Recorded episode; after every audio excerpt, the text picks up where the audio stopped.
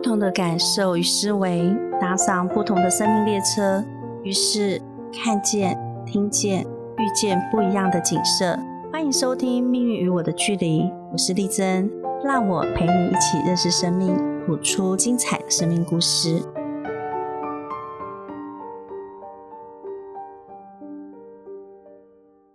收听灵异聊天室，我是小慧，我是丽珍。丽珍老师啊，我很好奇，就是因为我之前分享的我的故事，就是我看到以前我的祖先发生的一些故事嘛，嗯，所以我好奇你有没有类似这样子的故事可以跟我们分享呢？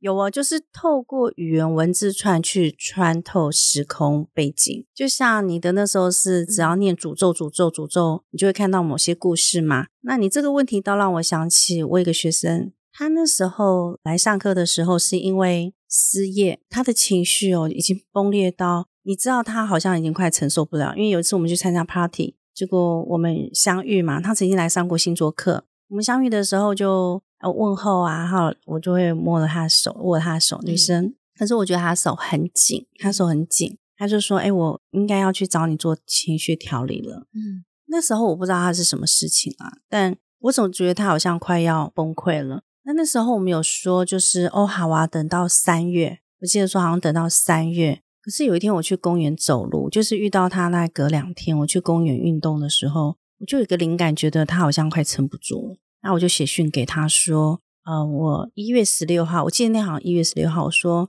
我应急，我这天是可以有时间给你的。那如果你觉得你有必要调理的话，我会建议你可以早点来。那我为什么会写这个讯息呢？因为我有一种感觉，就是他快承受不了了。嗯，那承受不了会有什么样的结果呢？可能会自杀，或者是会更严重。想不开啊！对，那我心里就觉得说，既然我会担心他，那我为什么不写个讯息给他？如果我写了这个时间给他，他不来，那就是他自己的选择，我也不用陷入那种自责里面说啊，我当时就有一种感觉，我为什么不去做，不去讲？那。还蛮棒的，就是他有把握那次机会。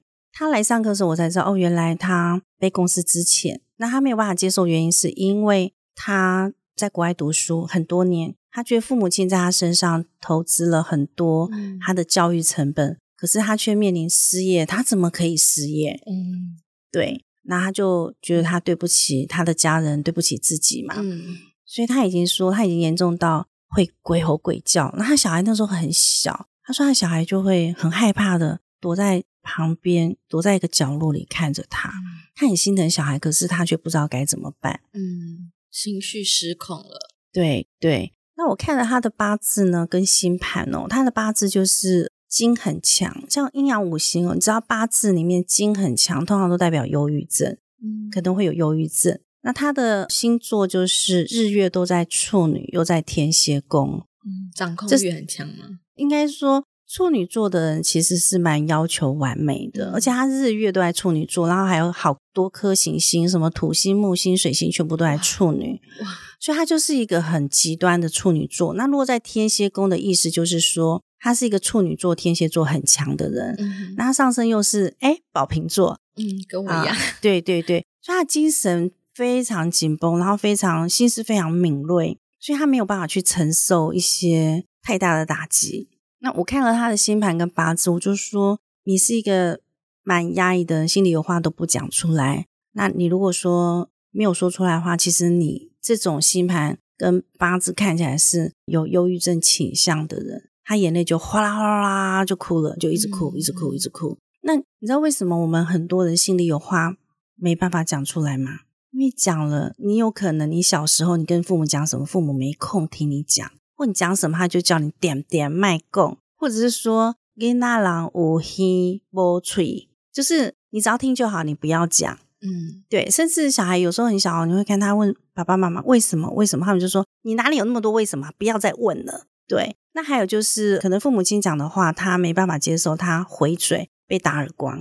嗯，好，这些都有可能。所以小孩会心里有话不跟父母亲说，我觉得这很危险。为什么？因为最终他一直往心里面吞吞吞吞吞，吞到最后他就会生病，生病之后就变成父母亲的负担，嗯，甚至他成为一个忍气吞声的父母，你小孩就遭殃，所以他的小孩就只敢偷偷的看着他爱的妈妈，嗯，好，那我们在调理的过程中呢，其中有一段是，他就说，他只要看到电视上新闻报道，只要有小孩被虐待，嗯，他就会很生气，他会拍桌子，然后大骂，把他们家人都吓一跳。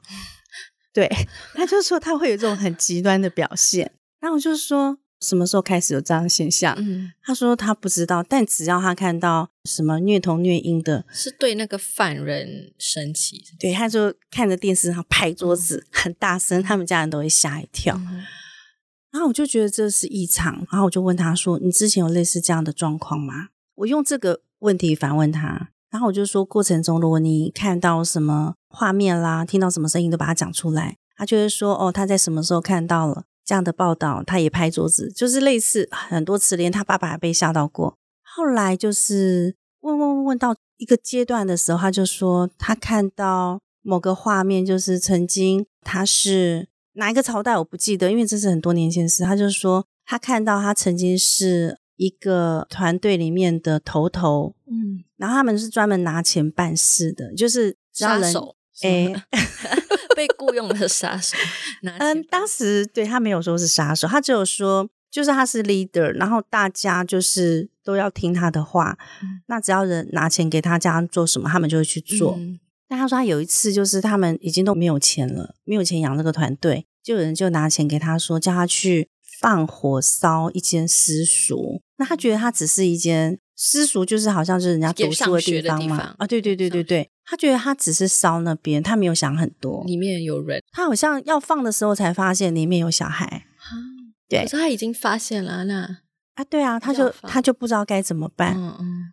然后呢，他就是首领嘛，然后还有副首领，副首领就说：“你钱都拿了，老大就干了吧。”就这样子。嗯。然后后来他就不得不嘛，因为拿钱办事嘛，就放火烧。烧的时候，他就看到很多小孩在。玻璃前面一直拍，救我救我，就是一直哭，救我救我这样，他就很难过，可是他不知道该怎么办，他就眼睁睁看到那一幕。然后那次那事件办完之后，他就说他再也不要做了，他不要，他要退出那个团队。然后大家慰留他，他说他没有办法，然后就自己到一个房子里面，自己就在那边慢慢的老去死去。但这件事情让他觉得非常非常难受，非常非常自责，可是他不知道该怎么办。所以从这个调理过程中，他就想到说啊，他曾经很小的时候，他就一直说他想要做特殊儿童教育，他想要做特殊儿童教育，他想要帮助小孩，他也不知道为什么会有这样的想法。嗯，对。然后我就想起他曾经也上过一个课，叫师资身份，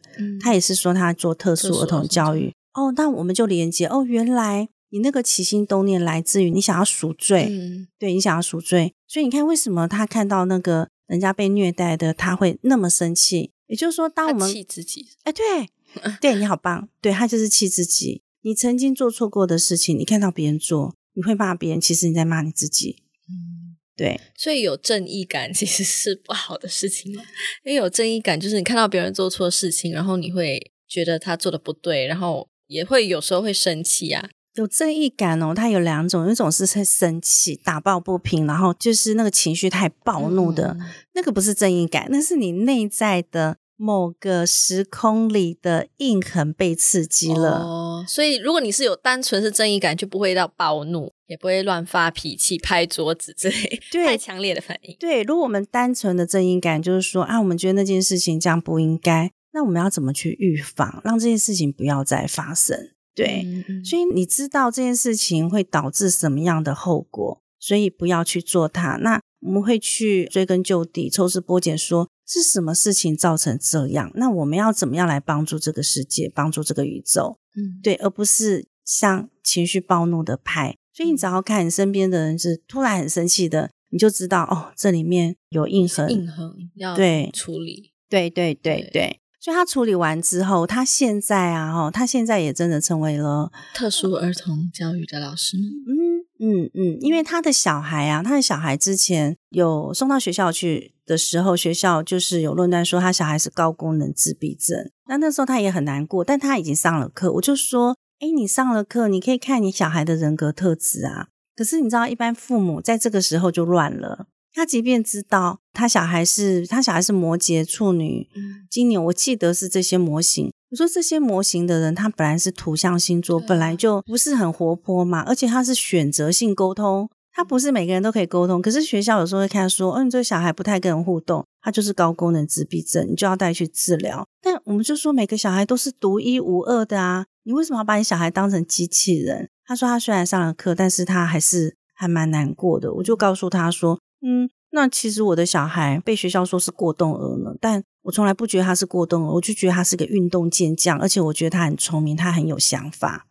所以他就说：“你怎么可以那么乐观？”我说：“你不要忘记，你学这些专业是要你先要自己先用，你学这些专业才有用，而不是只是书面上的嘛皮毛而已嘛。”嗯。后来他也就跟他的家人讲，他们就比较宽心。嗯。就你知道吗？他小孩现在就很好啊。所以像正常一样嘛？很正常啊，因为他小孩有时候我们会互动嘛，小孩也会叫我姨奶奶，我就说你看他从来没有在我面前就是自闭，我不觉得啊，其实他就是看你这个人有没有亲和力，你认不认同他，所以这样怎么可以说是他有高功能自闭症呢？我都觉得父母亲其实是孩子最好的老师，也是他最好的医生，但你要先把自己医好。嗯，对。那他现在就是跟小孩互动很好。然后，因为我们之前有时候会带去乌来玩呐，去哪里，嗯，然后去吃饭呐，有些餐厅都会变成老板变我们朋友嘛。你有去过那家安娜贝尔有没有？对对对，我也带他去过。他就有说，哎，他觉得那个妈妈跟那个小孩现在变得很好。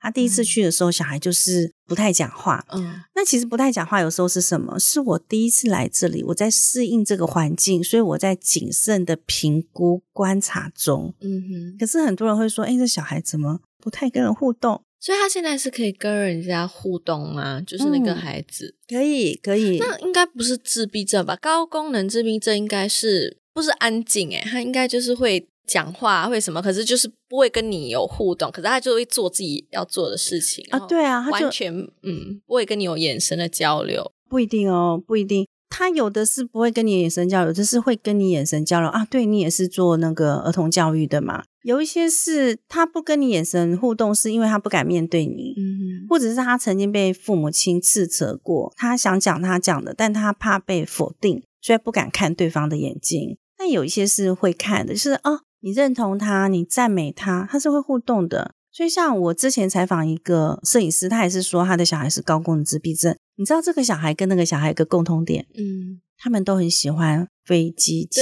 车、他们都会专注喜欢某种东西，然后对啊，我觉得那是你与生俱来就知道你喜欢什么，那反而是一件好事诶我小孩也是以前很喜欢买火车、汽车、停车场，什么都有啊。就那时候就知道说，哦，他就喜欢乐高，他喜欢什么？但外面环境在批判他的时候，你父母要成为他的铁粉，你要去看他最喜欢的是什么。所以那时候我就拼命的去满足。他在乐高上面的求知欲，然后他只要拼过，他可以在拼他的时候，他可以专注好几个小时。就我记得我那时候小孩也被老师说我的小孩过动啊，什么他讲了很多很多专有名词。哎，对，但我那时候我把小孩带回来的时候，小孩玩沙拼乐高，他在那边三个小时、四个小时，很安静。我就拍照给老师说，老师，如果他是过动，他不可能可以坐在那边坐三四个小时。所以，我又再说一次，就是我很庆幸我自己走这条路，然后我看了我的小孩，我看到他可以专注的一面，我看到他对某方面是有兴趣的，所以我自己心里有一个感想性的领悟，就是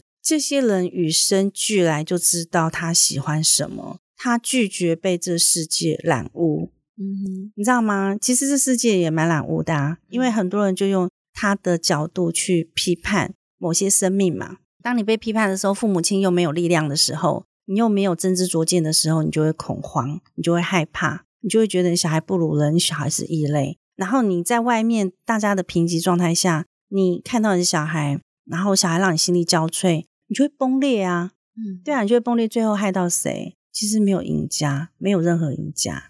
嗯，我觉得很可能就是父母会因为就是人家说他们的孩子是自闭症还是什么特殊儿童会。担心会难过，因为他们会担心孩子没有办法融入，就是这个社会。因为毕竟他们以后长大还是得融入社会嘛。那如果没有办法融入的话，我觉得父母担心的是这一点啦。所以，嗯，有时候他们也会不知道该怎么做。所以你把这个担心的力量拿去找答案，拿去认识你的小孩，这样会不会更好？嗯，对啊，因为你知道你小孩有某方面的天分。你就让他朝这方面发展，因为他有某方面天分，他就是某方面的专家专才嘛。他为什么一定要跟别人一模一样？嗯，对啊，你不用担心他会不会融入，他只要会沟通，会把新的想法表达出来，自然会有少数群众认同他。嗯，你要不是所有的群众认同你，嗯，你只要你能够好好生存，你可以活在爱里面，然后有基本的沟通能力就可以了，这样就好啦。对啊，所以父母担心，有时候你担心太多，反而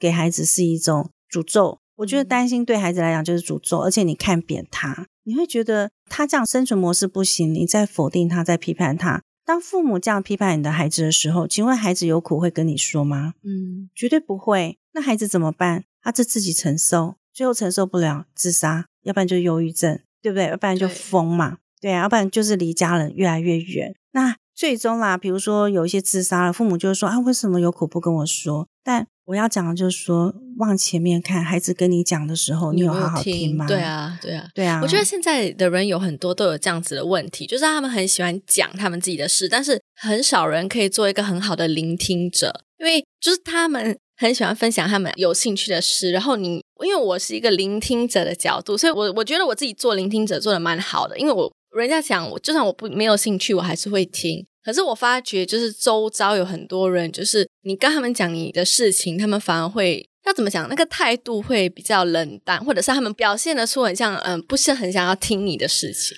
我觉得你不能苛求他要听，因为他也有他的烦恼，他有他的生活。所以，我们当聆听者哦，你当聆听者，你要能够听，然后能够引导他走出来。我觉得这是必要，而不是只是听他倒乐色。如果他只是想要倒乐色，他并没有想要走出来。他只要心里烦，他就跟你讲；心里烦就跟你讲。如果你自己本身你又不会过滤的话，你会把他那一团负面情绪完全收下来。嗯，你知道吗？你收下来之后，你就被影响到了。所以我以前也很喜欢听人家讲故事，但后来我学习这套专业之后，我觉得说我可以听你讲，那我也可以用技法协助你。但如果今天这个朋友只是想倒垃圾，他不愿意透过技巧协助的话。你这个听只是浪费自己的时间，你帮不了他，嗯，你帮不了他，所以最后呢，我都会跟想要跟我诉苦的朋友说，你这个需要透过课程，需要透过技法。如果我只听你抱怨，我根本没有办法协助你。而且你知道吗？我的工作就是听听这些人生的苦难，他遭遇到什么，所以我也有下班的时间。但我下班时间听你说，然后你又不听我的建议，或者说。我问了你什么问题？你觉得你不想听，你只想要讲，嗯，那我觉得我真的完全帮不了你。而且我自己会希望我要活在当下，就是下班之后，我只想好好放松，我就不会想要再听别人的纠结，因为别人的纠结我讲了，就是我听了，我就会忍不住说，那前面应该有发生什么啊？什么你要去找答案，但他们不会想要去找，对，那个只是想到，那那你就会觉得很累。嗯，对啊，所以我说有时候回到刚才的主题，就是有些时候有些孩子很想要分享，可是我觉得有些父母他们就不会想要听孩子分享的东西，然后只是想要听到他们自己想要听的答案啦。我觉得很多都是这样，所以才会导致孩子真正有事的时候就不会想要跟父母分享。对啊，对啊，多数像你这样讲，我就想到另外一个，多数都是想要听。啊，我今天考一百分，就是听到他们想要听的东西。对对对，我想到有个学生呢，他以前就是因为他知道妈妈只要听到他一百分，考试一百分就会笑，但他如果考不好，妈妈都会生气，都会骂他。那刚开始他为了要讨好妈妈，他就都考一百分，直到有一天他觉得妈妈爱的是一百分，不是他，他就再也不考一百分，然后就变得很叛逆。所以他也有很多，他有很多人生故事，蛮多悲剧的，但后来也都走回来了，也都回来。这个也是一个很严重的忧郁症，甚至他，我现在讲的这一个就是妈妈喜欢一百分的，嗯，他曾经还在他的手上，他用美工刀刻一个恨字，我吓一跳，我说你刮花那一刀就很痛，他竟然可以刻一个恨字，然后就说那时候夏天即便很热，他都会穿长袖把那个恨字把它藏起来，藏起来。那有一次他跟他妈妈去超商嘛？那在付钱的时候，他手伸出来。伸出来的时候，袖子不是就会被拉回去一下？他妈妈就看他手上有一个恨字，对，他就问他说：“你你为什么要这样做？你你恨谁？”他就说：“没有啦，他就是恨某个同学。”他也不跟他妈妈讲他恨他。对啊，所以我这样听，我都觉得世间其实最可悲就是父母很爱孩子，孩子却感受不到你的爱。然后当孩子有苦的时候，只能跟别人说，最终他们不想继续承认，他就找一个专家说嘛。嗯，所以你看哦，他们都来跟一个不认识的人讲，我对他们来讲就是某人介绍的一个老师。嗯，对，他就是宁愿跟不认识的讲，也不愿意跟自己的父母说。所以我觉得这一件是一件蛮悲情的事情。嗯，对对，所以小慧，你如果想要当一个倾听者，我就会建议你学一套技法，用技法去问对方，用同样的问题问对方，他就会看到很多画面。透过语言文字串，他就可以穿透时空背景。嗯，那我们现在讲回来，就是那一个，就是说要做特殊儿童教育的。那丽珍老师，我很好奇，为什么那个学生他想要当特殊儿童？教育的老师，而不是普通的老师呢？因为他烧的那些孩子，在私塾的孩子不一定是特殊儿童啊。这问题蛮好的，因为他自己本身就是一个很特殊的人，对。然后再来，你会发现哦，其实只要是普通的孩子，就是他正常中成长的孩子，你会发现他们被需要照顾的比较没有那么多啦。你不觉得吗？对啊。像特殊儿童教育，就是像比如说，你已经被归类为。妥瑞氏症啦、高功能自闭症啦、过动儿，这些其实他们在某方面来说，他们是被排挤的人，嗯，所以他们被冠了一个莫须有的罪名，就是我只是选择性沟通就被说按这个高功能自闭症。如果你被框上去，这个你会不会觉得你就是跟其他小孩不一样？甚至你要被叫吃药，你只要吃药，人家就说：“哎呦，那个小孩有吃药。”你自己就会难过，就是我跟他们不一样，嗯，就是我矮他们一截。嗯，对啊，所以他想要帮助那些弱势，某方面来讲，他们也是比较弱势的，算是以这样子的方式来弥补他以前的做错的事情嘛。因为他想要花更多耐心还有心力去细心的栽培还有照顾这些儿童。哎，对对对，除此之外啦，就是说，除了当然除了他上一世的事件，就是说他为什么会成为一个呃一个团队的领袖哈？在那之前一定有个起心动念嘛，一定有个起心动念，他说他成为一个。带领者，嗯，什么样的带领者嘛，嗯，对不对？对对。所以今天如果说我要成为一个好的带领者的话，你一定要有某方面的才华嘛，嗯。所以你知道他的星盘就是蛮极端的啊，对。只要我们太阳跟月亮在同一个星座，其实就蛮极端的，就是有那个星座的。很多个性吗？很强大，很强大，对，很强大，但甚至也会有物极必反。嗯，对，比如说太阳跟月亮都在处女座，他会要求的非常完美，饶不了自己。对啊，对啊，所以他，你知道他送给我的礼物哦，他包装都是那。咩咩嘎嘎，那些小细节都包得很好。那我自己本身处女也很强，可是我没有像她这么强。嗯，我也会就是一包不好，我可能整个晚上都不会睡觉那种。但她应该比我还严重，而且她还落在第八宫，第八宫又是天蝎，哦，是天蝎，对对，天蝎加处女，其实这种组合就是是个药罐子。小时候通常都会身体非常不好，很虚弱。对，所以这个女生讲话也是很细、很细、很虚弱。对，然后上身又是宝瓶，宝瓶就是天才。但你知道天才没被人家发现会被人家说是什么？你知道吗？怪怪的怪物之类。哎，对对对，或者是白痴。所以天才跟白痴只差一线之隔。有时候你做一件创新的事，人家会觉得哦，你怎么这么反常？是白痴哦。嗯，对啊。所以我看过很多宝瓶座，他明明就是天才，我就说哇，你超有天赋。他就说老师，我从小到大没有人说过我是天才。我活到四十几岁，第一次有人说我是天才，是你。那他们会想说，你是不是赚了我的学费，所以你这样夸奖我？我说不是，因为星盘上面就透露出，你可以看哪里哪里，他这里描述你就是个天才。说十二星座里面 是天才就宝瓶座，真的对。可是宝瓶座如果没有被发现他的天才的独特的一面的话，他真的人生就会活得很不好。所以。因为我记得你之前有说过，每个星座都有负面还有正面的，对不对？所以宝瓶座的负面是什么？负面就是反传统啊，或者是异类嘛。哦，那像有一年有一个社会案件，就是那个人他在饮料店下毒，嗯毒害不认识的人。嗯嗯，他那个他也是宝瓶座啊。哦，就他就是反差了，整个大反差。就是哦，所以这个就是落入了负面的那个。特征对，或者是你在路上会看到那个铺路下体的，他把他啊，对，那是宝瓶座，那是宝瓶座，对对对，知道他们是宝瓶座，就是有调查，因为我们学这个专业，我们要把每一种人格特质的正面、负面全部都把它背起来。对，所以那时候我在学的时候，我就蛮痛苦，因为好难背。但最后就是看很多人的生命现象，然后你再去查他的星盘，你就发现，哎，真的，对对对，因为星座为什么可以流传这么久？它是真的有很多真实性，只是媒体在报道的状态下，他并没有把他的专业完全的陈述出来。对啦，就会让人家觉得，哎，怎么可能人这么多，只有这十二种？对对，然后加上就是我后来又做情绪调理嘛，所以我前面会先看他的星盘啊，看八字。然后再听他讲人生故事，哦，就更能反证他的星盘，每个星座落在第几宫，然后每个星耀它所呈现的力量能量是什么，就更能如实的去反证。对，所以我觉得老祖先他们把这套系统一直这样子流传下来，是真的不简单。甚至我非常非常怀疑，人类怎么可以知道这些密码？可能是有外星人感，会讲外星人也是宝平。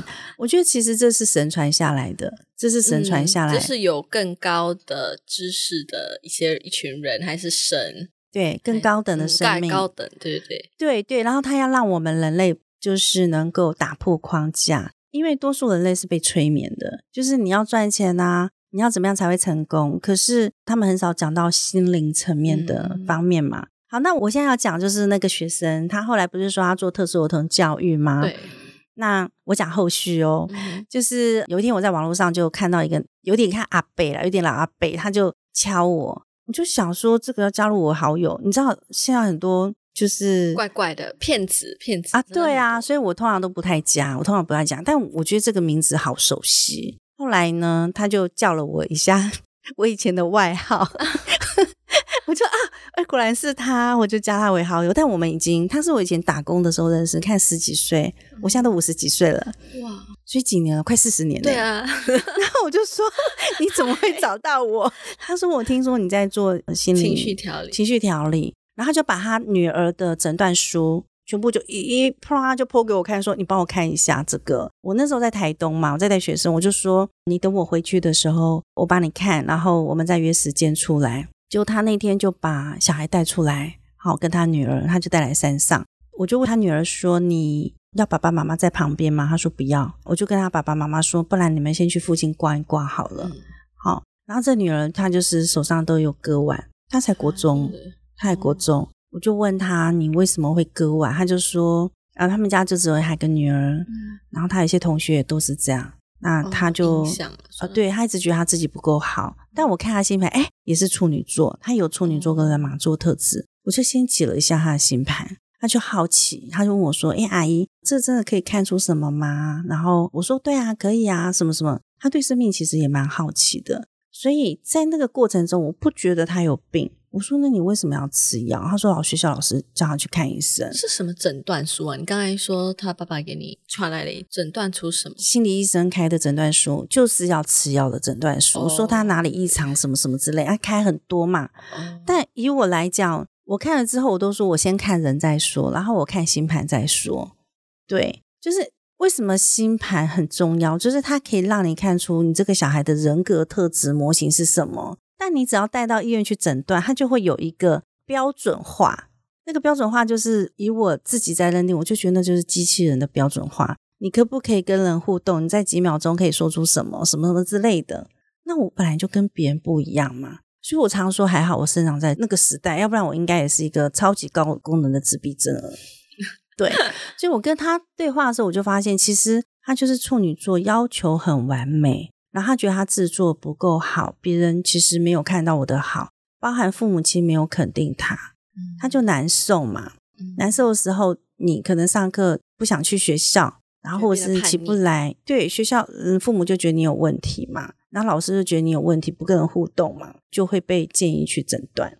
嗯，对啊。那你知道这个人他也很会画画，我就跟他说：“哎，你很会画画，我从新版看你很会画。”他说：“对啊。”然后我就说：“啊，你都画什么？”他说我画画被我爸爸丢掉了，然后我就问那个爸爸说：“你干嘛给他丢掉？”他就说：“他画那个好可怕，还画黑黑的，还很像鬼。”我就把它丢掉。我说：“你要去问他为什么画这个，因为小孩画这个一定是他脑子里面有这些画面嘛。也许他是把他的恐惧画出来。你要问他，不是直接把它丢掉啊？对啊。但爸爸他妈妈就是不懂，就是不了解。所以那小孩那次经过那次，我陪他讲了一下话，然后那天正好我们家隔壁的小猫跑来我们这里，嗯，然后呢我就摸摸猫，他就说：“哎，那阿姨我可以摸摸猫吗？”我就给他摸猫啊，你就看他在笑啊，你就觉得他根本没有问题。后来爸爸妈妈他们本来不是在外面吗？因为妈妈要上厕所就来敲门嘛。